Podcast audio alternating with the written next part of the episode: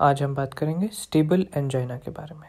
Stable angina में exercise करने पर, कुछ काम करने पर चेस्ट पेन होता है और रेस्ट करने पर वो चेस्ट पेन ठीक हो जाता है। जी टी एन स्प्रे लेने से भी पेन ठीक हो जाता है। एंजाइना की मोस्ट इंपॉर्टेंट पैथोफिजियोलॉजी है एथेरोस्क्लेरोसिस। इसके अलावा अनीमिया और अरिथमियाज से भी हो सकता है।